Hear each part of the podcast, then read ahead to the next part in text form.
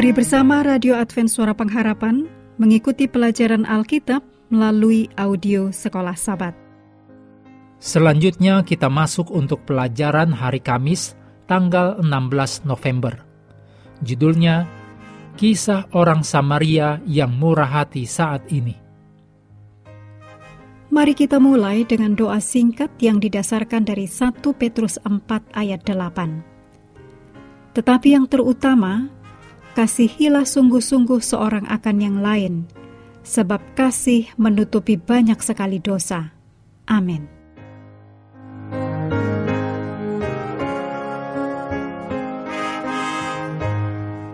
Ketika memuji ahli Taurat karena memberikan jawaban yang benar, Yesus mengatakan di dalam Lukas 10 ayat 28, Perbuatlah demikian, maka engkau akan hidup. Dan dengan demikian, Yesus menyentuh bagian yang paling dalam dari hati orang tersebut. Memberikan semua jawaban yang benar adalah mudah bagi ahli Taurat ini tetapi melakukan semua hal tersebut adalah sebuah masalah pada 2000 tahun yang lalu. Dan hal itu masih tetap menjadi sebuah masalah bagi banyak dari kita saat ini. Ahli Taurat itu ingin menjebak Yesus dan mau memamerkan pengetahuannya. Dia kemudian menanyakan satu pertanyaan lanjutan – Siapakah sesamaku manusia? Dalam Lukas 10 ayat 29. Lukas 10 ayat 30 sampai 37, perikop orang Samaria yang murah hati merangkumkan maksud Yesus. Adakah orang-orang di sekitar kita yang diperlakukan dengan tidak adil oleh orang lain? Sudahkah kita melakukan apa saja yang bisa kita lakukan untuk menolong mereka? Adalah benar bahwa kadang-kadang para pendeta, tua-tua, dan anggota jemaat tidak membantu mereka yang membutuhkan pertolongan. Kadang-kadang orang-orang dari kepercayaan lain bisa lebih ramah kepada orang yang ada di masyarakat dibandingkan dengan kita kita bisa saja berbicara bagaimana menjadi orang baik, namun orang lain yang justru memenuhi kebutuhan dari orang lain yang kita tidak lakukan. Jika kita mau iman kita berarti, maka kita harus menjangkau dan menolong mereka yang membutuhkan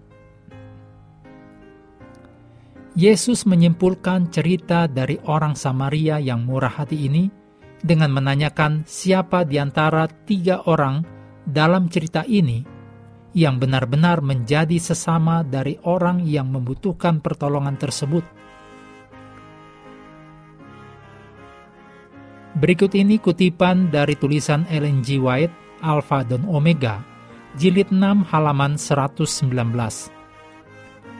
Dengan demikian, pertanyaan siapakah sesamaku manusia terjawab untuk selamanya.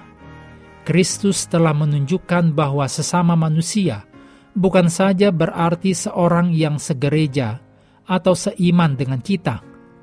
Hal itu tidak ada hubungannya dengan suku, warna kulit, atau perbedaan golongan.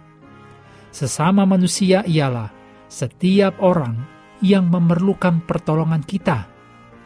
Sesama manusia ialah setiap jiwa yang dilukai atau ditindih oleh musuh.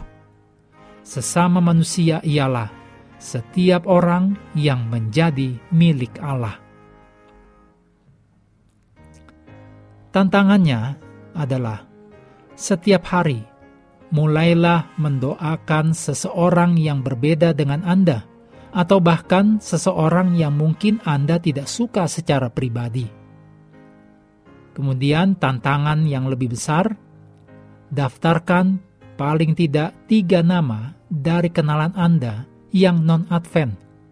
Cari tahu kebutuhan-kebutuhan mereka, apakah emosi, fisik, dan sosial, dan perhatikan bagaimana Anda secara pribadi bisa melayani kebutuhan-kebutuhan mereka serta apa yang dapat Anda lakukan secara praktis bagi mereka dalam pekan mendatang ini. Mengakhiri pelajaran hari ini, mari kembali ke ayat hafalan Lukas 10 ayat 27. Jawab orang itu, Kasihilah Tuhan Allahmu dengan segenap hatimu, dan dengan segenap jiwamu, dan dengan segenap kekuatanmu, dan dengan segenap akal budimu, dan kasihilah sesamamu manusia seperti dirimu sendiri. Kami terus mendorong Anda bersekutu dengan Tuhan setiap hari, bersama dengan seluruh anggota keluarga, baik melalui renungan harian, pelajaran sekolah sahabat, dan bacaan Alkitab sedunia, percayalah kepada nabi-nabinya, yang untuk hari ini melanjutkan dari Kidung Agung pasal 1 Tuhan memberkati kita semua.